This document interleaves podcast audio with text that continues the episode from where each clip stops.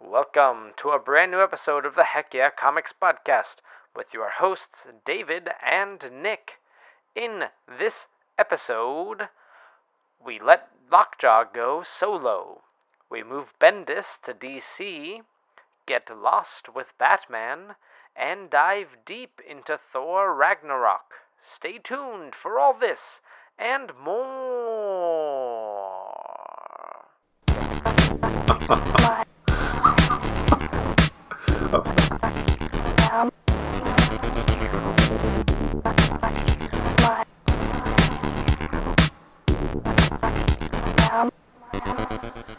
Hello, everybody, and welcome to the brand new episode of the Heck Yeah Comics Podcast. I'm David, that's Nick over there, and you are the listening audience here to experience with us the latest in comic book news and, and reviews and all the beautiful stuff that comes in between. Nick, how are you?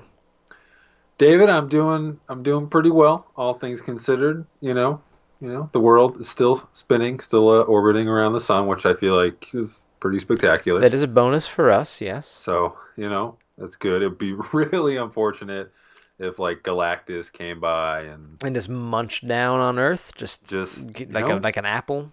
just like yeah. I mean, some people might welcome it. I'm in a in the mood right now where I feel like it would get in the way of some like future plans. Mhm. Um, but I mean, like, I guess I would be dead, and what, what can you do after that? right, But, exactly. yeah, Yeah. yeah. I uh yeah, I'm doing I'm doing all right. I am in the middle of my great catch up on comics that I have been behind on. Um some I, I'll admit, you when you said that you were catching up, I was like, he's not going to catch up. And then I got a series of texts over two days about So- all the books you've been reading. So Yeah, so I I have so far um caught up on Outcast, Batman, Descender, and Power Rangers. So at the very least, that's that's four books that I've caught up on, and then today I read the the two latest issues of New Superman. So I've been making progress.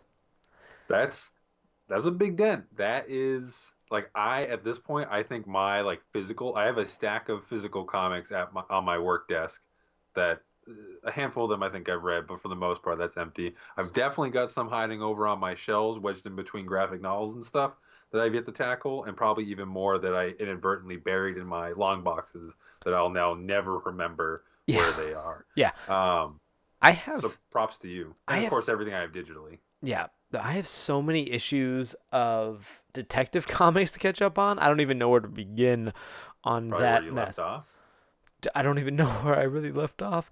Um, Do you did you read the part where Tim quote unquote dies? yes, So you're probably in the next arc. the, like the second arc though. There's been like Literally four the second arc arcs. of the book that's been there's for So, like the last thirty plus issues. Oh no, there was something else I was gonna say about about not being caught up on books. Ugh, we've had so many technical issues getting this issue, this this episode going that like my brain is so fried right now. I am just happy. I'm just happy to be in this moment in which we are recording the podcast. I mean, I guess It's soak- soak it ruined every time you talk. Oh. Well, uh, I, I will just stay silent then. No, no, I'm kidding. I've done a solo episode before and it was horrendous for everybody involved. Yeah, but I loved it. I Lis- listening to it. if I could go like if I, if I could go back in time and prevent myself from doing one action, and I've done some stuff in my life that I should prevent myself from doing if I have this time traveling ability, it would be to not do that solo episode. wow. Yep, that's the thing. That's the thing that I would stop. Good. Good priorities. Um, yeah. So I'm glad that we're all doing well to certain degrees of wellness. Um, Various degrees of wellness. various degrees of well. What sounds like a great band name. Various degrees of wellness. I'm kind Yeah. of into it, yeah. but uh, we're also into the news. So, um, David, if uh, not much more ado, is that even a saying? Nope. Play the news. with any luck, tomorrow I will also be caught up on Copperhead. Let's go ahead and dive into the news. Our top story today. After a disappointing summer, Humpty Dumpty has a great fall. Now, there is a big news story that we're going to get to and probably spend a long time talking about and dissecting. But before we get to that, we're going to just go ahead and, uh, and quickly plow through a couple of other news stories. Both Marvel related. The first is that, well, there's an uh, Avengers event coming up called Avengers No Surrender, which is a rallying cry for the super team and a possible return for Bruce Banner slash the Hulk. What? Uh, so, are you familiar at all with the with the details that we know so far about the No Surrender event? No, go ahead and lay that down for myself and our listeners. Sure. So, um, this No Surrender is spinning out of Marvel Legacy, number one. Um, we don't know a whole lot so far. As far as the structure of the event goes, it's taking all of it's basically quote unquote canceling all of the current crop of Avengers books, and the creative teams from those books are now working on a 16 part weekly event series that's going to be the main Avengers a book. Um, specifically, with the details that have come out of Marvel Legacy, is involving this character named Voyager, um, who in a brief moment you see the Avengers statue, and then you look at it again, and you now see that the Avengers statue being the statue of them the the original team, the the founding members, mm-hmm. and suddenly you see this person as part of the statue named Voyager. So now the question is, who is Voyager? What does she have to do with the founding Avengers? And isn't this like the tenth time that we've had a mystery founding member that has come back into view? Anyway, We've also um, had like the prehistoric Avengers recently. Right, which also tied into Marvel Legacy, all wrapped in the same thing, which is a whole different, you know. And I'll say that overall, I, I actually enjoyed Marvel Legacy to a certain extent, um, but I, you know, I did have issues. But um, so no surrender um, seems like it's a big shebang. I think it's also been described as like the next sort of like if you thought Avengers disassembled was a big deal back in the day, like this is the modern um disassembled. So it's okay. apparently going to be a big thing with spinning out of Marvel Legacy and, and teeing up the, the next phase uh, of the Marvel Universe. Um, it'll be really interesting. I don't know if I'm going to be following it issue to issue, but um, I'm not surprised that they're bringing Bruce Banner back even so soon after Civil War II. Like Marvel's definitely like they're trying to have their cake and eat it too with having some of their new legacy characters maintain prominent roles while also bringing a lot of like their classic characters back into the fold and, and making them prominent as well, which I think is is definitely possible. Um, DC has done it to some success with Rebirth. I mean, a lot of success in a sense as far as trying to take a meat and potatoes approach with their their franchises but not necessarily jettisoning everything that's new and modern and or whatever, like any legacy characters or um, like any diversity or anything like there. And it's find a way to try and make them both work together, which they totally should be able to, right? Um, that was a whole other aside that we don't need to get into. But uh, um, so yeah, bringing back Bruce Banner is kind of a no-brainer. Uh, I've really enjoyed um, Amadeus Cho as the uh, I was supposed to say the terribly awesome Hulk, but he's the totally awesome Hulk. Um, terribly awesome Hulk. I mean, he's, I mean, that's not a bad thing, but anyway. Oh boy. Um, I actually kind of like that name for a Hulk book, the terribly awesome Hulk. Like, I mean, he's the Hulk, so he's super rad, but he's also like super destructive. He's terribly awesome. When we get to Marvel, we're gonna be like, terribly awesome Hulk, put us on. Um, and they'll laugh at us and kick us out. Um, so yeah, not a whole lot to say yet on this whole Bruce Banner front thing, but we'll keep our eyes out on it, and I'm sure we will let you know if and when it does occur. Um, David, what's the other news story we got before we jump into the big one?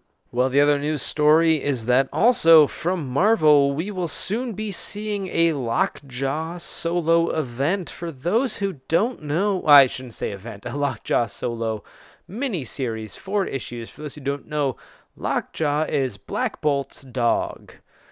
Uh, Black Bolt being, of course, one of the royal family members of the Inhumans. This is a series that will run for about four issues, coming from writer Daniel Kibblesmith, which is a appropriate name for somebody who is writing a dog book.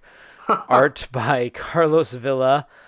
Uh, this is a sort of exploration of the origin of the character of Lockjaw. He is a dog, definitely a dog, birthed by a dog who happens to have the power of teleportation. But what we're going even further, how did Lockjaw obtain this power, and is he really the only inhuman dog in the universe? So, this is going to be a story about a dog and other dogs. It's like the homeward bound of Lockjaw. No, because Homeward Bound is all about finding your family. And there's that really depressing scene where Fi- Shadow falls into that pit. Don't and then like like you don't think that Don't. Shadow's gonna get out, so like Chance and Sassy like go back to the humans and you're like all torn up as a little kid watching this movie thinking that like they left Shadow to die back there and then who like comes over that hilltop at the very end? It's Shadow. David, you just dredged up so much PTSD from my childhood. You are welcome. So thank you. I feel like I needed that. I just got in touch with an emotional side of myself that I thought long lost. Um, but I'm going to stuff that back in somewhere deep and dark now uh, to get back to the news. Um, yeah, Lockjaw is interesting. Um, there was a story way back when where they um, revealed basically that Lockjaw himself was actually an inhuman. Like he was human and then went through Terrigenesis and became their dog. I'm super into that story for the record. Which is like it's like really inhumane in the, in the sense that like that like they treat like a dog is like he's a dog, right? And Someone came up with that story. It's like that's ridiculously fucked up, but also awesome in a really terrible way. But like this is definitely gonna get retconned at some point. And lo and behold, it got retconned sometime after that. Um, so this again, this book is reasserting that the fact that Lockjaw is in fact a dog, um, and I guess it's going to on some level explore his origins, which is pretty cool. Um, and I wish the creative team all the best. Absolutely. Hopefully, Lockjaw will get the story that he deserves, I guess. But really, we're just kind of dancing around, trying to catch you guys up on some minor stuff before we really dissect the story that shook the comic book world. Nick, why don't you tell us what that is? Well, you know what? A long time ago, he said that this story, not referring to this coming about to reveal story, but this story would break the internet in half. Oh, maybe that was Joe Quesada. I don't actually remember who said this once, but it was a sign to something he was at least working on. Anyway, the big news is Brian Michael Bendis, who has been working with Con- I almost said Constant Contact, which is the company I work Wow. with. Oh crap! Now you all know. Anyway, um, that Brian Michael Bendis, who has worked for Marvel Comics for over 17 years, that has 17 spearheaded years. multiple high-profile projects, reinvigorated the Avengers, Ultimate Spider-Man, created Miles Morales, Jessica Jones, all this other crazy stuff. Worked on the on the X-Men, did the Iceman is gay story. Daredevil is Yeah. going over to DC Comics. Yeah, so you kind of rushed it there at the end that uh, that Brian Michael Bendis will has signed a multi-year, multifaceted contract with DC Comics, and this like this was a news story that was broken by the DC uh, Twitter account, uh, and man, there is so like like everybody had something to say about this and mostly mostly I want to say supportive um, Right. stuff about this, and and we'll kind of dive into to some of the ideas about that. But like we, I just really want to take a moment to just kind of explore how big of a deal Brian Michael Bendis is and has been at Marvel for so many years. I mean, this is a guy that really spearheaded the Ultimate Universe. He was like the he's the original series. Yeah, he started Ultimate Spider-Man in October of 2000 and, and rode that through through June of 2009. Uh, I'm I'm just looking through some yeah some other stuff here. He is the guy that created Miles Morales. uh, has written some you know Daredevil work that's been pretty important in the last few years. Uh, he wrote Alias, which uh, went on to influence the Jessica Jones series that is currently on Netflix. He created Jessica. He created Jones. Jessica Jones, yeah. Yeah. Uh, X Men, Ultimate Fantastic Four, been writing Avengers for years upon years, has written so many event comics. Oh man, like this this is a guy that it, the the modern equivalent or not modern equivalent, like the equivalent of this that we can point at in comic history is when Kirby left Marvel to go work for DC. Is really what this feels like. This right, would- and obviously, like Jack Kirby, I mean, he was a writer artist, like he, he did both. You know, Bendis has just been a writer, but as far as a creative influence and a a mover and shaker, love him or love or hate his work, like you can't deny how integral Bendis has been to the overall success of Marvel in the last you know decade plus. Yeah. almost two decades. Yeah. And, you know, a lot of people really like to kind of give some shit to Bendis. Uh, Nick and I certainly do in our text conversations back and forth. But it's it's really hard to deny the influence that he has had in the last 17 years that he's been working at Marvel. Uh, it's not like it's him going to DC is not at all a bad thing. It's not like a, a big scoop. Some people do view it as like this blow to Marvel, but really I see it as when I look at it, and, and Nick, I'd be curious to hear your opinion as well.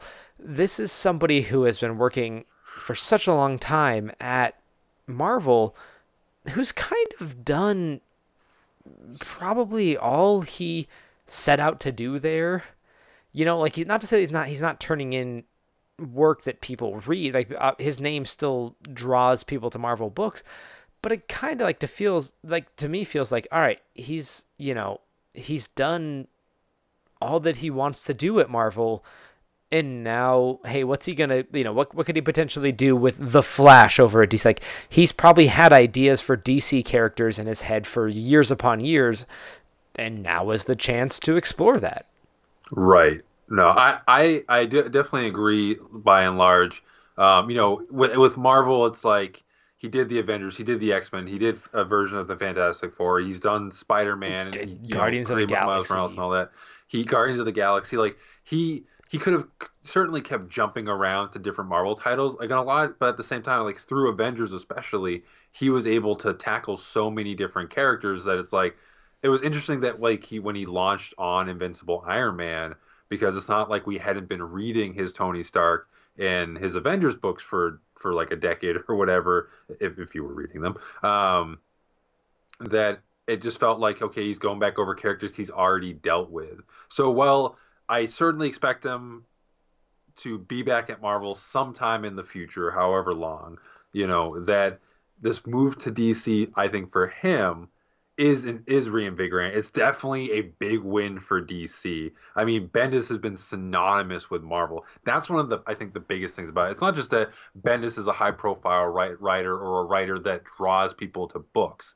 It's that he really has been synonymous with Marvel. Stuff that he's worked on, really as and really someone the only other person I can think that's comparable is probably Mark Millar uh, as far as things that have been carried over or influenced, you know, the Marvel Netflix shows or the Marvel movies. I mean, he wrote the the first um, post credit scene with Nick Fury talking to Tony Stark. Like he was on that Marvel Creative Committee before the studio split off. He's had influence. So the fact that he's not just going to DC to just write comic books, but also a multifaceted deal yeah uh, is big. And I know from reading like different like anecdotes and stuff from Bendis. I used to follow him um, semi closely on Tumblr.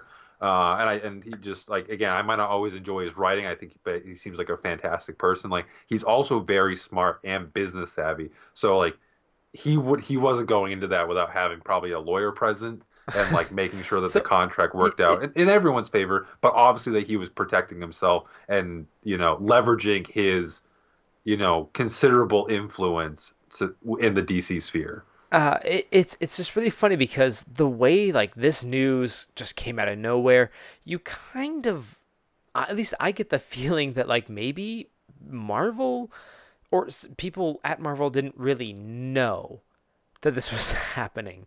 Maybe like some of the higher ups like had an inkling, but you know, right. He's he's like obviously had he's had a contract there for years upon years. Maybe got to the point where like the contract kind of was coming to an end, and he was saying like, uh, "I'm probably not gonna re up it."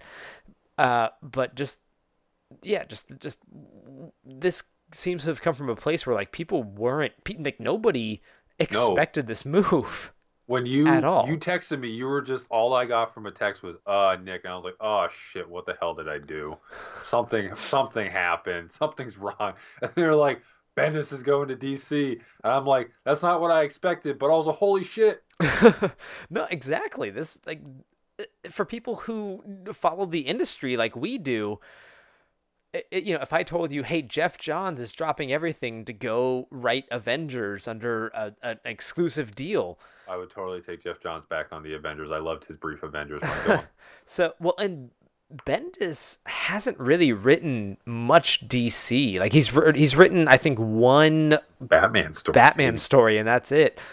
Um, I wonder if him being at DC will bring Marvel and DC a little bit closer. I remember way, way, way back when he had discussed wanting to do a Batman Daredevil crossover, but there was a lot of bad blood between Marvel and DC. And now that like I, Marvel's top dog is at DC, yeah, and that's really like kind of calmed down, except for uh, some uh, stupid people on Twitter who even like work for Marvel that kind of encouraged the rivalry, which is so dumb.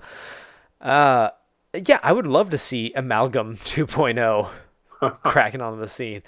What now? I want to kind of discuss what do you think multifaceted means?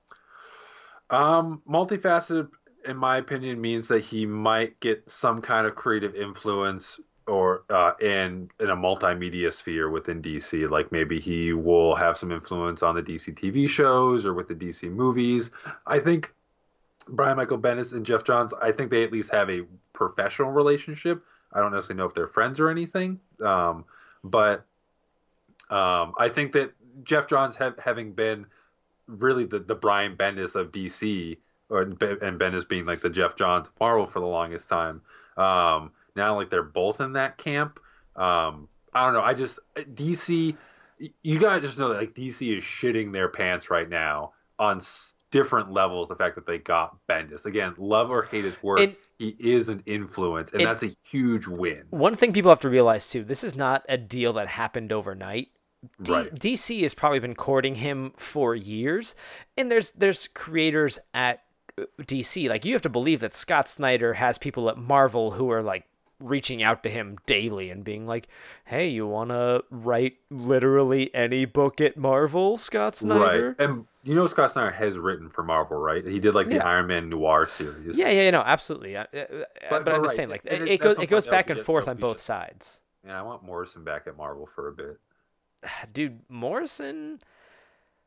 Uh, if if we see Morrison on a super, he seems kind of like oh, I'm a little bit done with superhero books right now, but he still likes playing in the in the DC sandbox. Right, which like you know, any Morrison is typically good Morrison, so like that's cool. But it just felt like, and we got new X Men out of him for Marvel. I just would have loved God, to have seen the, more work from the him. Run that got me into Marvel. comics, man. And and Marvel Boy, which was also good. But um, yeah, and obviously there's like the thing is also like it's not it has never been uncommon for writers or artists to jump back and forth from Marvel to DC and back and, and now. But it's like it's just again, I think what undercuts excuse me, wow, I just burped on the podcast. yep. Um what the it's just Bendis is Marvel. That's what's so big about this story. Like Jeff jo- Geoff Johns, Jeph Loeb has like flip flopped back and forth between the different companies. Mm-hmm. You know, Sam Humphries.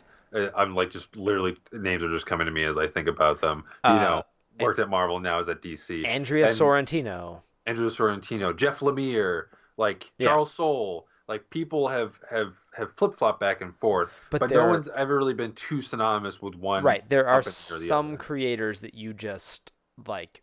You are like, all right, they work with that company.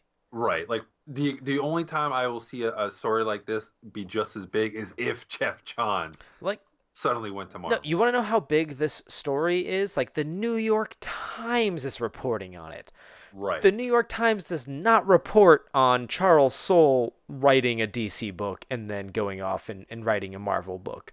Right. Like this, this story is so big. It is, in a sense, national news. Yes, it's in the book section of New York Times, but that's still like, it. It is just, it, it's it's a good thing when. Uh, I, I, honestly think it is a good thing for Marvel, for DC, for the fans, for the creators. You know, uh, Bendis tweeted, "This is real," because it, it first broke on DC's Twitter account. He he said, "This is real. I love you all. Change is good. Change is healthy. I am bursting with ideas and inspirations. Still to come. Stay tuned." You know, kind of what I mentioned. He probably is a little bit creatively stagnant at Marvel because he's been there for 17 years Right. that just kind of happens. So he's coming over now where he has these fresh ideas with characters he hasn't gotten to play around with. Uh, with at Marvel, you know, DC, this means that they're getting this big get. They're going to have people who exclusively follow the Bendis name or who, you know, who know Bendis from Marvel are going to look at, hey, what's he doing over here at DC? At DC, you have, or at Marvel, now you have like these big name books that are losing kind of their big name guys. So you're going to move some people up there. And on some of these maybe smaller books, it's a chance for new talent to come in and and you know shine what they're doing.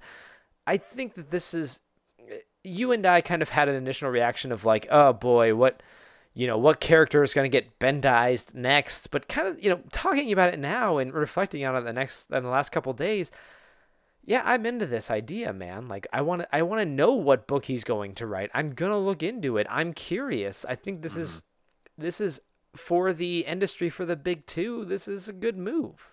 It will be ambush bug. I'm super into this idea. There was somebody on another podcast that was talking all about how like this let's get him on Legion of Superheroes right now. Honestly, I would love to see his take on like a Titans or a Teen Titans book. Something that like still has kind of a mainstream pull but is not directly in the limelight. Uh, Teen Titans would be good because he, he does have a knack with writing younger characters, uh, going solely off of like Ultimate Spider-Man, really. But And Runaways. Um, and what? Uh, Oh wait, no. Runaways? No, no, sorry, I'm thinking Brian K. Vaughan. Whew. Yeah. Oof. Uh, okay, Brian K. Vaughan on a Teen Titans book. It's never gonna go happen, on. but Nope. But but you know it would be be cool. Yeah, this is it's it's a it's a big this is a big deal. Um, it, it it's a big deal on so many different levels that are hard to quantify. You know, but it is an industry shaker. You know, and like I said, some people are perceiving it as like a big blow to Marvel, and it is a blow. Um, Marvel can certainly bounce back from this, and if anything, it felt sometimes it felt like with Marvel, and I'm not saying this was through any fault of Bendis per se, like I'm not close enough to know, but sometimes it felt like Marvel was the Bendis show, uh, guest Mhm. starring his amazing friends, and not even the friends, just like his amazing coworkers or whatever. Like now, Marvel kind of has to reinvent itself in a post Bendis world. DC has to restructure itself in a post Bendis world. Like Right. Bendis isn't the kind of guy that you that you just shuffle and put on ambush bug. Like he's gonna go there and he at some point over however many years he's gonna be with DC, he's going to tackle. You know he's going to do a Batman project, Superman, Well- maybe Teen Titans, maybe Legion of Superheroes, maybe Justice League. But but He you will also be on those books. you also have to look at like the lineup that DC has right now is an impressive lineup. Like you're not gonna tell Tom King, all right, get the f off Batman. We're gonna let Bendis go on this. Uh, you know, even with like Superman, you you know, there there are names that have been building building rapport and building reputations for a long time at this company that Right. that they're not just going to be like all right get out of here you know it's it's now like the Bendis show Right. I I'm very curious to see where he's going to be placed and and you know maybe they could maybe this could be kind of a turning point where DC starts making some weird choices uh, where they're like all right you know eh, we're going to let Bendis do whatever he wants I don't see that happening um and I know that Scott Snyder was actually like a lot on Twitter asking people, "Hey, what stories or like what characters do you want to see in 2018?" Because they just had, I think like this this news is coming on the heels of DC creatives having a big meeting of what the next year is going to look like. Mm-hmm. Uh, so I think like they already know what book he's going to be on. They're, sure. They're just not telling us yet. I think another thing worth diving into as well, to to whatever degree we can, is Mar like Bendis. A lot of artists wanted to work with Bendis, Mhm. or like he just cultivated a great crop of artists that like became synonymous, with him as well. Like I'm thinking off top of my head, Sara Pichelli, um, David Marquez, um, Stuart Immonen to an extent, uh, Mark Bagley, you know, with uh, uh, the Ultimate Spider-Man, uh, Stefano Caselli, more recently on Iron Man. Uh, there's a bunch of them, but the point being that like he's a big draw, and some of these artists that you know they're great artists. You know, they've been a big boon for Marvel too. People have flocked to their art styles. Might jump ship also to DC. Like that's something to take into consideration as well. How that will impact the art component of everything. Yeah, and yeah, it's man. There's there's so much to say about this news story. I think we we've gotten a good chunk into it, but we really got to move on uh, because we're gonna also have a pretty big discussion in our review time. So why don't we go ahead and jump headfirst into our reviews. To the Batmobile. Let's go. And as we're moving into our reviews, I want to say if you have thoughts on anything going on with Bendis, things you think we didn't cover that you wish that we had, please do write us heck yeah comics at gmail.com or just your general thoughts on all of that going down. If it's a good thing, it's a bad thing. Uh, but right now, we're going to uh, talk a little bit about some books before we dive into a discussion on Thor Ragnarok. So let's take a couple minutes. Nick, what did you read this week? Uh, so I read uh, Moon Knight number one by Max Bemis from the band, who also is the Was it front- number one, though? uh, but- Isn't didn't uh, it get didn't get a number legacy? one eighty eight? My There bad. it is. One eighty eight. Um, by Max Bemis and Jason J J A C E N Burrows. Um, is part of the whole Marvel Legacy thing. You know, we just had you know Jeff Lemire and, and Greg Smallwood and company just wrapped up their Moon Knight run. Now we're back on the next one. This new arc is called Crazy Runs in the Family. Uh, I largely dropped off of um, Lemire's run and, and even stuff back there with the, the Warren Ellis launch series. Warren Ellis, obviously, and Declan Shalvey did a, a, a huge thing and just really reinvented Moon Knight and not even changing too much per se, just changing a certain aesthetic approach to Moon Knight.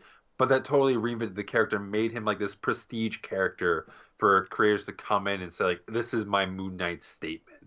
Like everyone kind of makes a statement on a book when they when they get on it, they they make it their own. But Moon Knight was just like that's your driving thing. Like you're not just picking up the baton and continuing the narrative. It's just like here's Moon Knight, do something with him. Hmm. Um, anyway, so this is uh, Max Bemis's take on on uh, Moon Knight, and the, one of the fast fascinating things with Max Bemis is that he's been very outspoken about things like bipolar disorder and mental illness. So he's That's someone rife. that kinda- That's that's all Moon Knight is about. Right. So I mean, like this is a kind of character, and I know that in the the other comic book work he's already done. Forget, I think he did a book for Boom, but I don't know the name of it off the top of my head. Like, has been about mental illness. So the fact that he's his first big Marvel project is a character who's one of his defining traits is how he's dealt with mental illness is really is a, is a good synergy there in that respect because that's something he's definitely going and does lean into in this first issue. Um, a big part of what this issue establishes also is a new arch nemesis for Moon Knight. Uh, and it, it and it's this character that, that we that we meet in this first issue. This first issue is very much all about him and the therapist that's trying to treat him. We get the perspective of the story from the therapist, Hmm. uh, and we basically learn that this guy was also in the military, went through, I mean, a series of traumatic experience, experiences, but went through one in particular while serving in the military, where he was being abused by fellow soldiers, uh, and then these the soldiers that were abusing him caught on fire. Um, and the story doesn't really tell you like how did that happen or whatever like it just delves into his psychosis what the therapist has realized and who and she also apparently had treated and maybe she's an existing moon knight character that i just that i didn't pick up on in some of the arcs that i missed um, but she also had treated mark spector at some point in the past The and therapist? decided what the therapist. The therapist did. She's a she's a redhead um, Oh. with glasses, which I know there was a therapist in Warren Ellis's run Okay. um, that I think ended up being Khonshu anyway. But um, so I I'd have to do some research to see. But either way, she decides that sharing sort of what Mark Spector did with dealing with mental illness, like becoming the Fist of Khonshu by becoming Moon Knight, um, and and trying to use that same approach with this guy who she calls Patient 86 um, because they don't know his real name. Um, you Obviously. know, will somehow help him get better, I guess. Which, in hindsight, like spoilers, it doesn't go very well. She ultimately ends up this guy that has like these delusions of grandeur, who's dealing with like a severe case of bipolar and some other issues. Like, she basically comes to him and says, like, you're like, you know, Moon Knight is Khonshu, who's like the son of Amon Ra, who's like the god of the sun or whatever in Egyptian mythology, and like you can be that guy because like fire and all that shit, like there's connections there. And he's like, oh yeah, like that's totally me. Like I know who I am now. Uh, also, he apparently has like some kind of pyrokinetic abilities. Huh. All, sa- all that said, it's a really interesting book that again the, the issue mostly dealt with this new villain who I guess is well probably maybe won't maybe he's gonna go by Amon Ra. I don't think it's decided he might get a name like Sun Knight or something. Um, um, but it basically deals with him. It deals with the, the therapist. It's it's written really well. Mark uh, Max Bemis uh, has a, a really nice authorial voice for his characters. Like a little snarky. I mean, he comes from like kind of a what kind of freaking music is say anything? Kind of like off punk alternative rock or something like that. Ah. it's been like probably a decade plus since I listened to say anything, or at least a decade. I don't know. I don't know, but you know he's got that edge to him. Like he brings a little bit of a punk sensibility to it. Um, someone can shoot me if I'm totally getting the genre wrong, but it's good. I, I actually I really liked it by the end of the issue, and I'm really curious about how the story continues on. So for right now, consider me a supporter of the book. Okay, very interesting. I almost picked up this book today, but you know, I'm just I'm not I'm not sure. I've kind of been burned by some odd Moon Knight stories in the past. So hearing you recommend it makes me kind of want to re-examine. Maybe I'll check this out uh, when the first volume drops. I read this week a, uh, a surprising nobody a tie-in to Dark Nights Metal which is entitled Batman Lost. This story is about what's going on in Batman's head while he's trapped in the dark, dark multiverse. It is written by Scott Snyder, James Tynion IV, and Josh Williamson, with art by Doug Mahnke, Yannick Paquette, and Jorge Jimenez. And oh boy, are they really channeling Grant Morrison in this issue.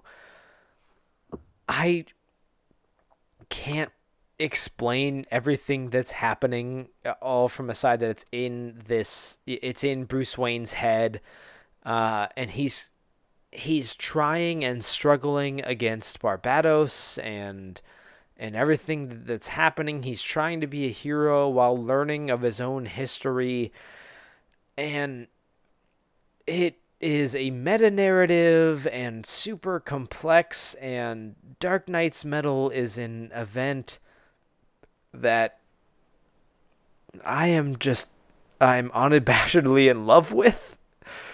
Uh it's so insane, but whatever they they want to do, yeah, I'm in. All right, let's do it. Like reading this issue the whole time, I'm like this is bananas but I'm I'm strapped into the passenger seat that that's that of the of the vehicle that Scott Snyder is driving, and I am just letting him take the wheel. The art in this book, obviously, you have a few different writers, a few different artists, but you you really do see a cohesive vision that is going on. Uh, they they obviously find narrative ways for the art changes to make sense uh, and there is just some some real beautiful art, and you you get a little bit hint of uh, of the um, I can't remember the artist's name right here. Uh, the Yannick Paquette Wonder Woman uh, from Wonder Woman Earth One in just the one panel that Wonder Woman appears in. Uh, but as soon as I saw it, I was like, "Oh wait, I I know that image. I know that character." Uh it's really hard to like because I could sit here because it, it's a little bit of a long issue. I could sit here and run you through everything where you know they kind of dive into this fight of bird versus bat, really solidifying the the court of owls and kind of the importance, I guess, that they've played in Bruce Wayne's history. Um, there's a lot of kind of dissection of what has Bruce Wayne himself accomplished and what has he been guided by Barbatos, uh, uh, Barbatos, whatever, d- to accomplish in order to become the vessel in which he would uh, pierce our world. It's hard for me to review this book and say, hey, if you're not sure if you're in on Dark Nights Metal, check this one out. I think any of the tie ins before this that have been about the specific different Bruce Waynes have been very interesting. And if you're interested in them, you can pick up the one shots and just go with it. This one, you need to be in on what metal is doing, what is going on in metal, or else don't pick up this issue. Um, it, but if you are reading it, if you're into it, it's totally worth it. It's not something that's that is going to, I think, make a huge impact on the story, but man, did I really enjoy it because I'm 100% in on what's happening here, and that's really all I can kind of say about it. Um, All right. yeah there's beautiful art there's good writing uh, there's also a hint on a 2018 batman story that's coming up according to scott snyder in um, in the bookshelf uh, that I, I tried to read all the titles that i could The what? The last Batman, the last night, probably with Sean Gor- Sean Gordon Murphy. no so some of the ones that show up there is the man who laughs tower of babel long halloween uh, the black mirror under the Red Hood, uh, Daughter of the Demon, obviously, which we've seen. I can't read the Public Enemies. Uh, there's three we've seen bunched together. The Case of the Chemical Syndicate, which is supposed to be an early Batman story. Court of Owls and No Justice. I think maybe one of those is supposed to be one of There's Nightfall, Dark Victory, Hush. Uh, because there's this section where like Bruce Wayne is this author who wrote on his time as being Batman.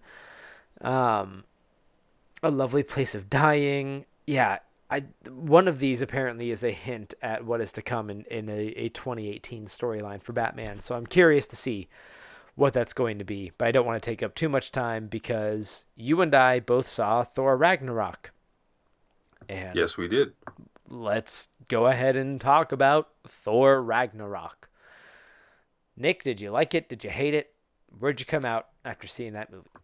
I ultimately came out from a place of enjoyment. Uh, definitely. So I saw IMAX. So I saw on like the biggest screen that you can see it on in the Northeast, um, with like a 4K laser experience. Yada yada yada. Yes, all very impressive.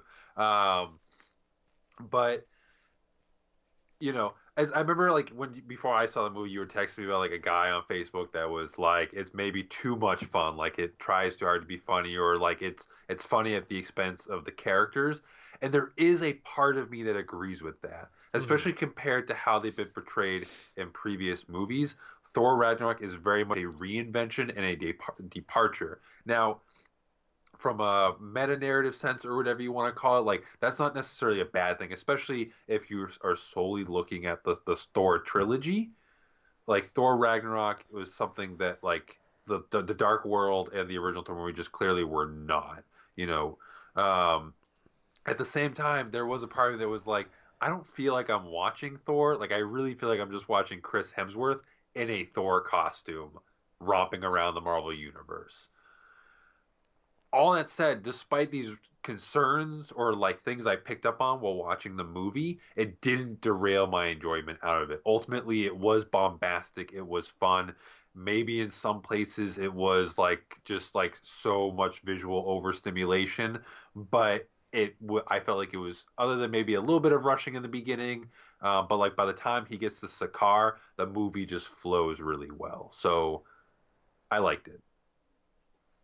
Oh yeah, rad. I really enjoyed this. Uh, yeah, that that Facebook post by uh, somebody I would call more an acquaintance than I would say like a, a friend of mine. I get Facebook friends are acquaintances. yeah, yeah. I, I get where I where they were coming from. He ultimately called it a bad movie overall, and I would not agree with that sentiment at all.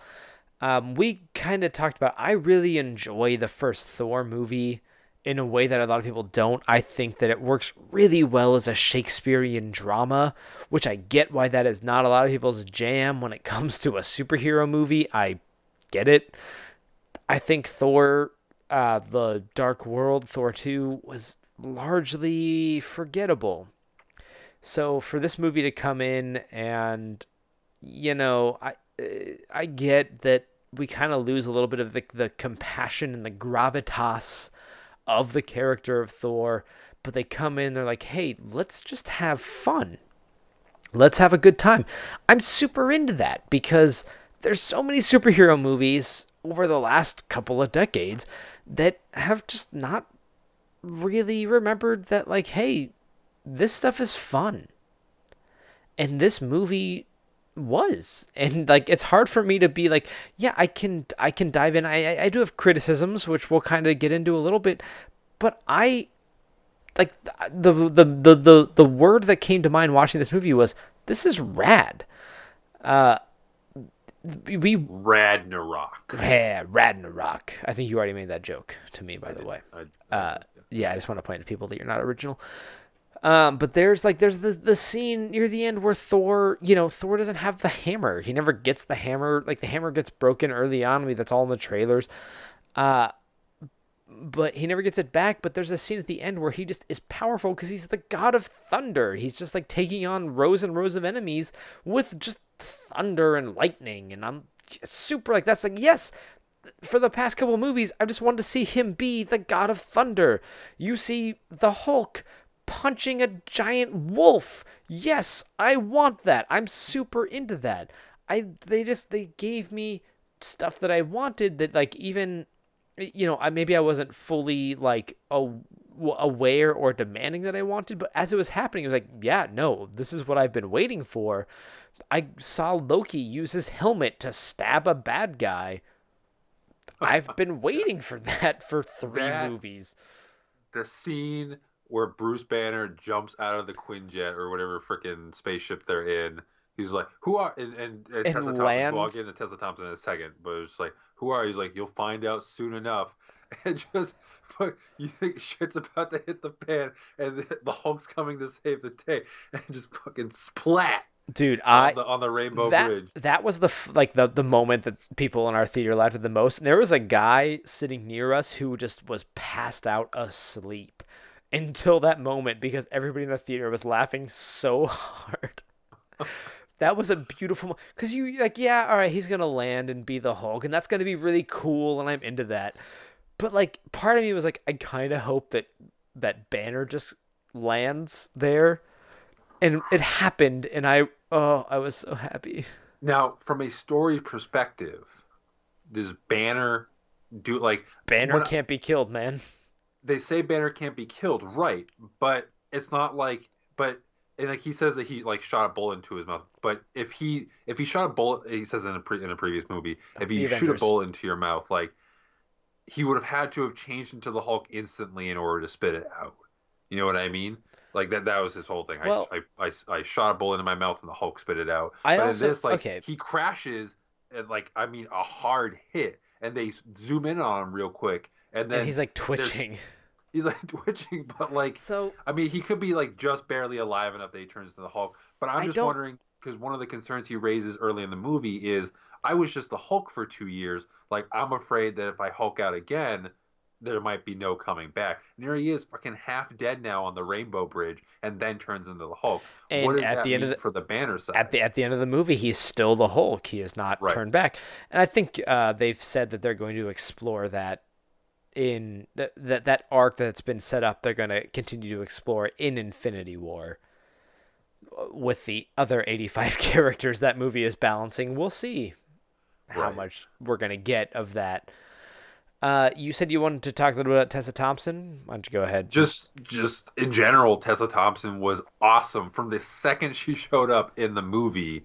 Like she has so much swagger. I wanted to see a movie just about Valkyrie. The Um, the scenes of the Valkyries fighting Hela in like the banishment dimension were so beautifully done. Right. There was, but but Tessa Thompson just like her interactions with people, like you know, obviously like the movie was like meant for laughs and stuff, and maybe she was up playing it up a little bit, but just like she had such disdain, you could tell for like both the work that she was doing, for the people around her, for her history. Like she clearly was someone trying to escape, but the swagger was on point when she was fighting, like the fight that she did with Loki. Um, or I don't know. It's hard, like without That- scene to scene, but she was she was great. That I really liked because they like they established like the Valkyries are this legendary fighting force, and then you have her going up against you know a god, and she just easily like handles him. Uh, not to say like he doesn't put up like a, a decent fight, but like she you know she's ready and prepared to to handle him and, and do what she needs to do. Uh, And I- the the weird thing is with these characters, like as much as they said they came from Asgard and they're gods and stuff like that, they very much came off as not gods.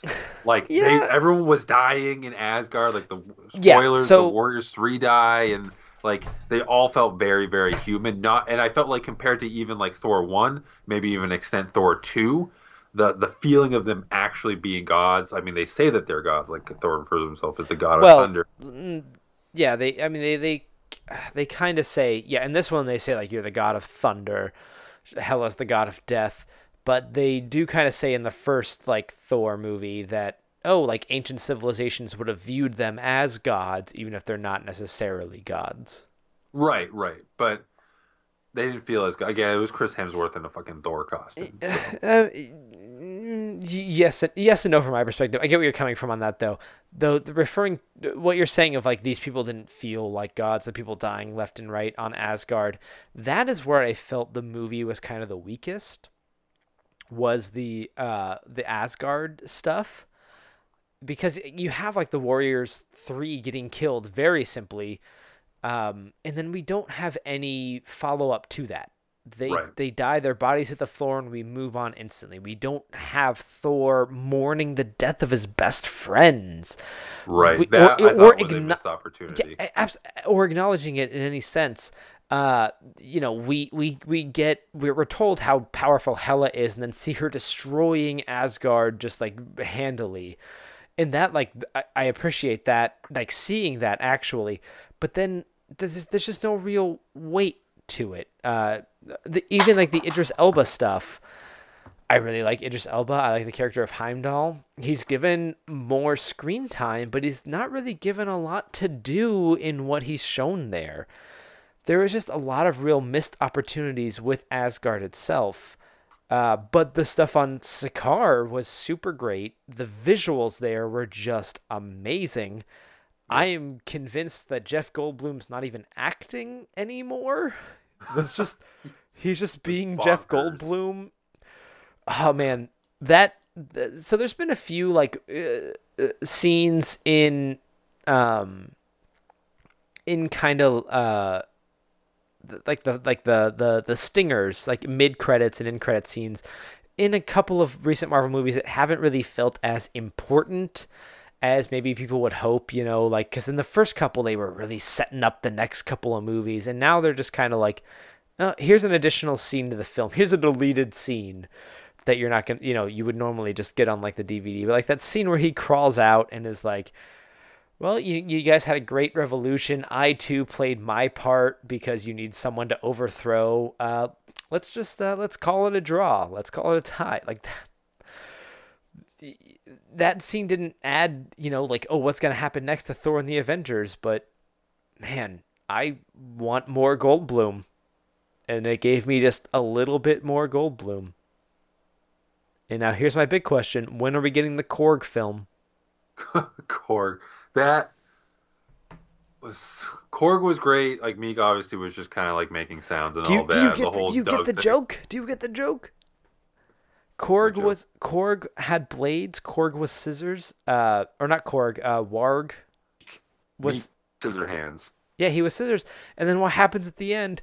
Korg thinks that he's killed him because he stepped on him because Rock beats scissors. Oh crap! I didn't even pick up on that.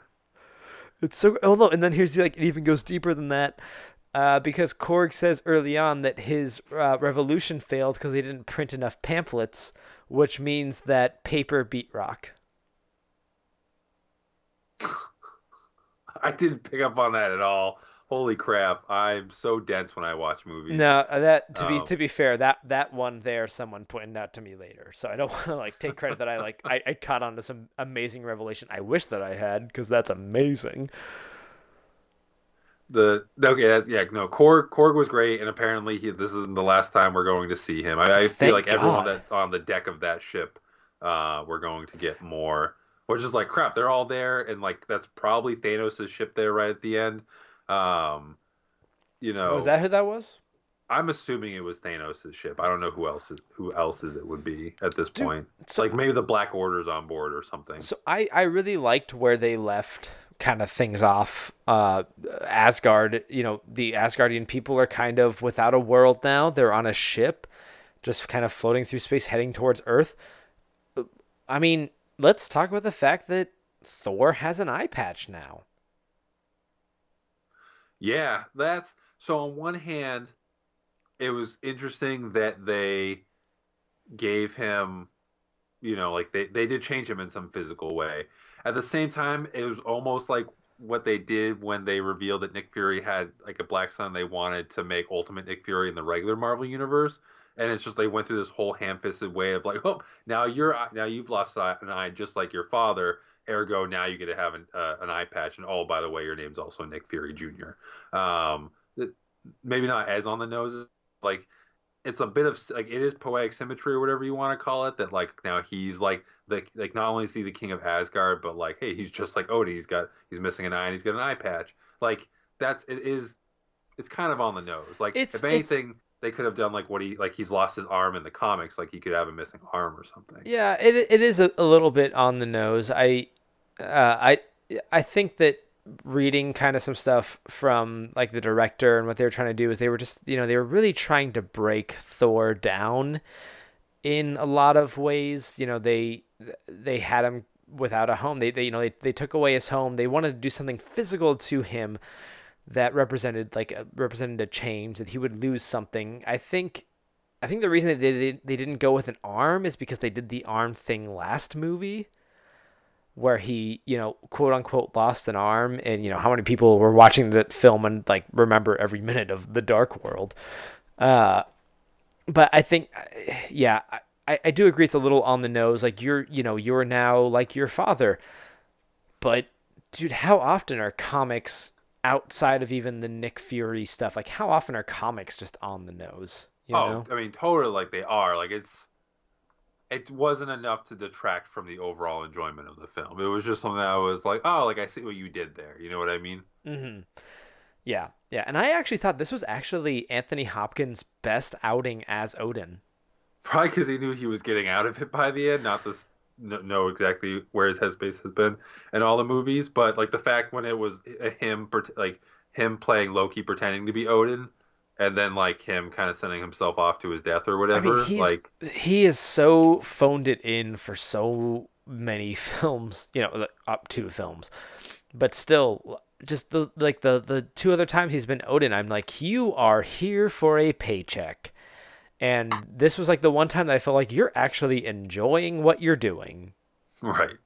Right. He did, you know, for the brief scenes that he was in there, he he definitely did a good job. Um, you know, especially that bit like on one hand, I remember, I remember leaving the dark world and being like, "Holy crap, they left it with like Loki in control of uh, Asgard." Like, and to me, by the end of the dark world, like, yeah, they kind of make you feel sorry for Loki and all that. Like post Avengers, like he was a villain, but he's like complicated and like you understand him, but like he's still a villain. You know what I mean? And this movie went a long way to be like, yeah, he's still up to like tricks, but he almost, almost felt kind of pathetic, like how like predictable Loki was. Like even at, at um when he's gonna betray Thor when they were going up the elevator and they did the Yeah. uh, help me or whatever the game was called. Um, Well, yeah, and they had that great moment of Thor recognizing that this was going to be a betrayal. right. Like and like that's on one hand that's that's like a great character recognition, but also just like I don't know, like they wanted to be a hero, but he's up to his old tricks, and I, it was just I felt like in in many ways this was the weakest outing for Thor as Thor and Loki as Loki. I And it's again the weakest, but not doesn't mean that it's it was weak. It was just I had a hard time seeing Chris Hemsworth as Thor, especially like I had a hard time from the beginning of the movie, but by the time he got his hair cut, like he has freaking blonde hair. Like Thor is I'm talking about in the movie, like he's blonde. Like he's Thor's not dyeing his own hair. He gets a haircut and suddenly he's he has like auburn brown hair. I mean, dude, hair when it's cut short can look a bit different. This coming from a guy who, you know, if my Uh, hair was grown out, it actually looks a lot more blonde than it does right now. Yeah, I mean, and I I'm like almost bald right now, and like I I'm watching my hair grow but like it's Yeah, still it basically the same color as it will be when it's fully. Like I'm just, and I realize things like that can happen, but I just it's like totally a nitpick. It was just the second he cut his hair, I was like, hey, that's Chris Hemsworth. Like he doesn't look like Thor anymore, other than he's wearing like a Thor chest plate. Well, Uh, but Loki the, but that's looked like Tommy Wiseau. Uh, I, I've heard a couple so people mention that one. Um, I I th- I get what you're saying that this is their their weakest outings as the character, but I don't. I, I- they I think part of the problem too is that they are also so comfortable in these characters at this point that they've been doing them for a real long time. Uh, maybe you know. uh, Thor and Loki are both set up for the next two Avengers movies. Um, I'll be. I mean, I'm super curious to see how Thanos is going to react to Loki. I think that's going to be kind of a big part of that character arc. He's going to kind of become a de facto Avenger of like uh, the enemy of my enemy is my friend sort of thing, or the enemy of the guy that I've eternally pissed off is my friend. Uh, I, yeah, I will agree that it is not necessarily the character depth wise, it is not their strongest outing. But I just keep coming back to like like this is a movie that cannot have been made as Thor 1. This is only a movie that can be made as Thor 3 where we have the other like we have the foundation, we have their characterization in seven other films. That by the time we get to this, it's like, "Hey, we're just going to have a good time." And I'm like, "Yeah, I'm into it. I'm down Well, for that." And I definitely had a good time. And weird aside, I agree with you. Like this is this had to have been like a Thor three or whatever, um, which makes me wondering why DC on the flip side is apparently making the first Flash solo movie Flashpoint when he will have had one other appearance. I guess technically two would be kind of besides, but one significant appearance, and then he's going right into the Flashpoint movie. Um, it's just anyway, that was a weird aside, but yeah, overall, th- regardless of any nitpicks or or criticisms or whatever I have of the film, none of that prevented it from rising to an overall really enjoyable experience.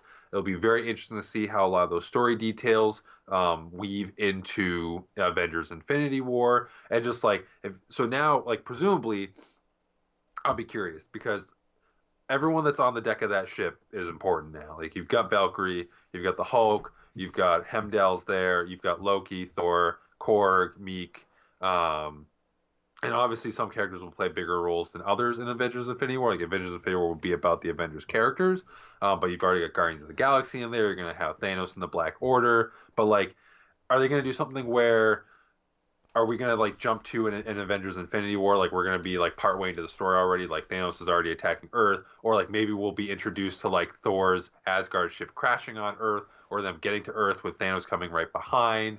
You know what I mean? Like I'm just really curious where we get from that scene in the post credits to the beginning of Avengers Infinity War. And don't forget, before that we've got Black Panther in February. We do, and uh, just kind of as we're wrapping up here, these are all really like great questions. I'm very curious to see how this is all going to kick off, and I'm sure we'll have we should be getting uh, some trailers before long. I'm surprised we haven't had any trailers yet, to be perfectly honest.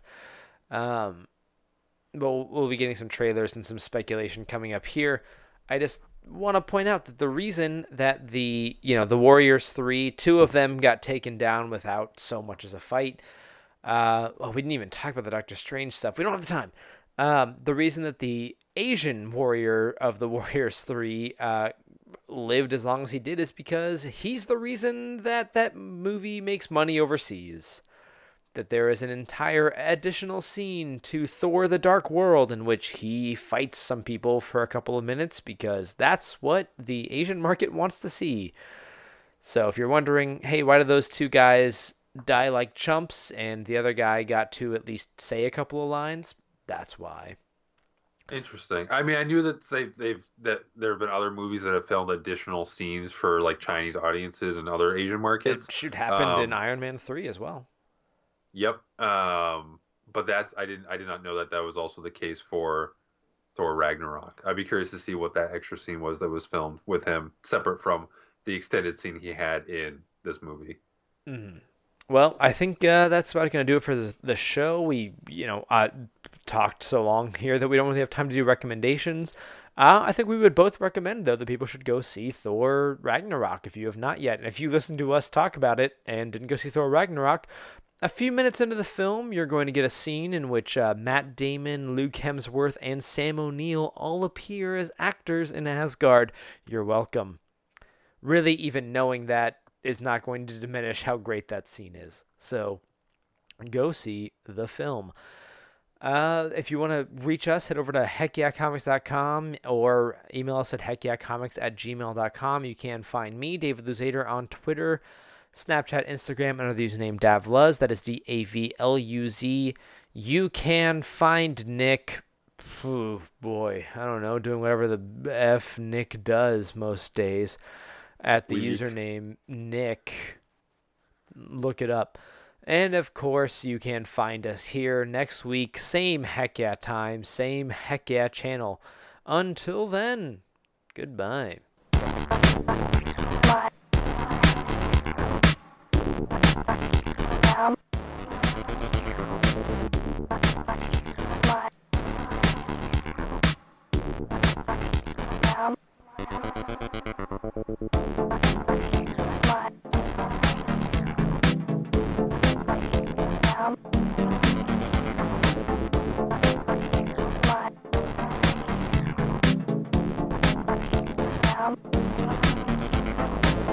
Worst episode ever.